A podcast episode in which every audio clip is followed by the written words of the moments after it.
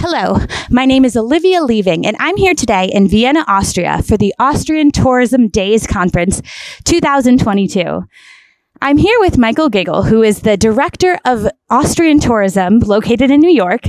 And we're excited to dis- discuss a little bit about how Austria has emerged from the pandemic, what new marketing and tourism initiatives are coming into play, and how generally we can move forward. So we're going to be discussing all of this and more today on Insider Travel Report. First of all, thank you so much for being here today, Michael. It's wonderful to be in Austria. Um, and my first question I'm sure lots of us are wondering how Austria has emerged from the pandemic and especially the lockdown.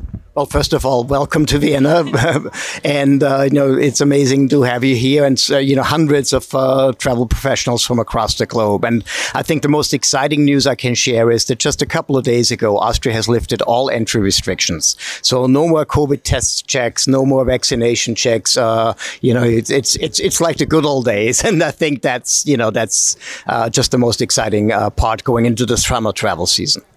That's wonderful. And speaking to summer travel and travel going forwards, uh, what has number of uh, tourists from the U.S. been looking like, and where do you expect that to go?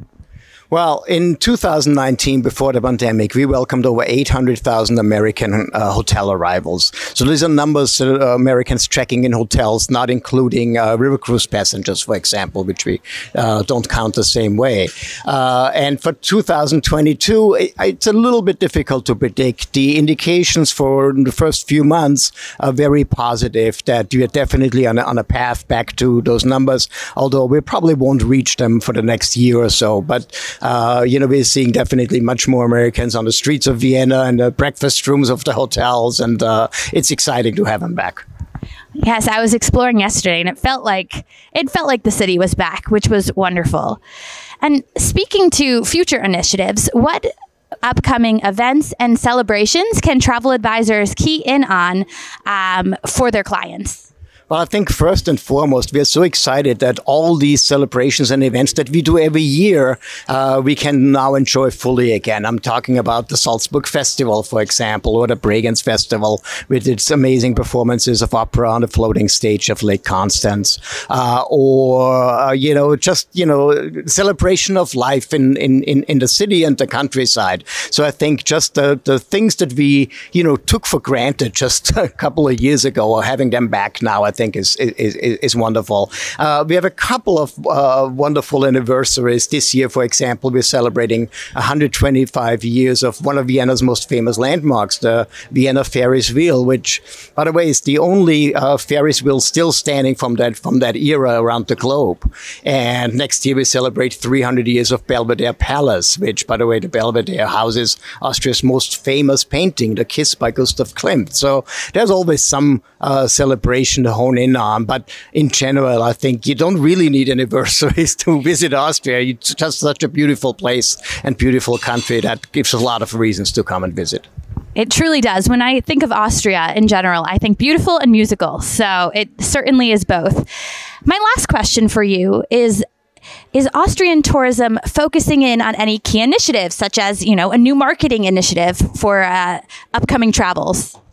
Well, I think like other destinations as well. I think our tourism sector in Austria the last two years, you know, took a close look and and and uh, you know also took a, a, a, bit of a pause. And and going forward, I think we do want to make sure that tourism grows in a very sustainable way. I'll give you one example. Over ninety percent of Austrian hotels are still family run and family owned. So when we talk about economic sustainability, you know, in Austria, you know, the money really stays in the communities. So that's just one aspect.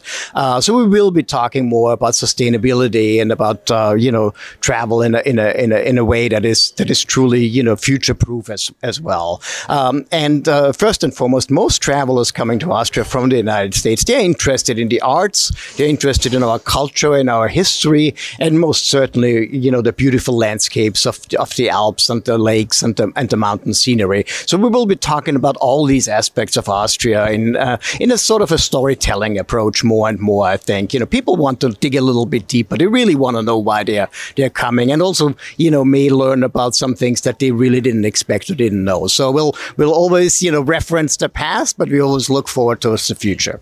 Well, this makes me think, you know, the hills are alive, a la the sound of music. So, and I can't wait to explore further. Yes, they still are, folks.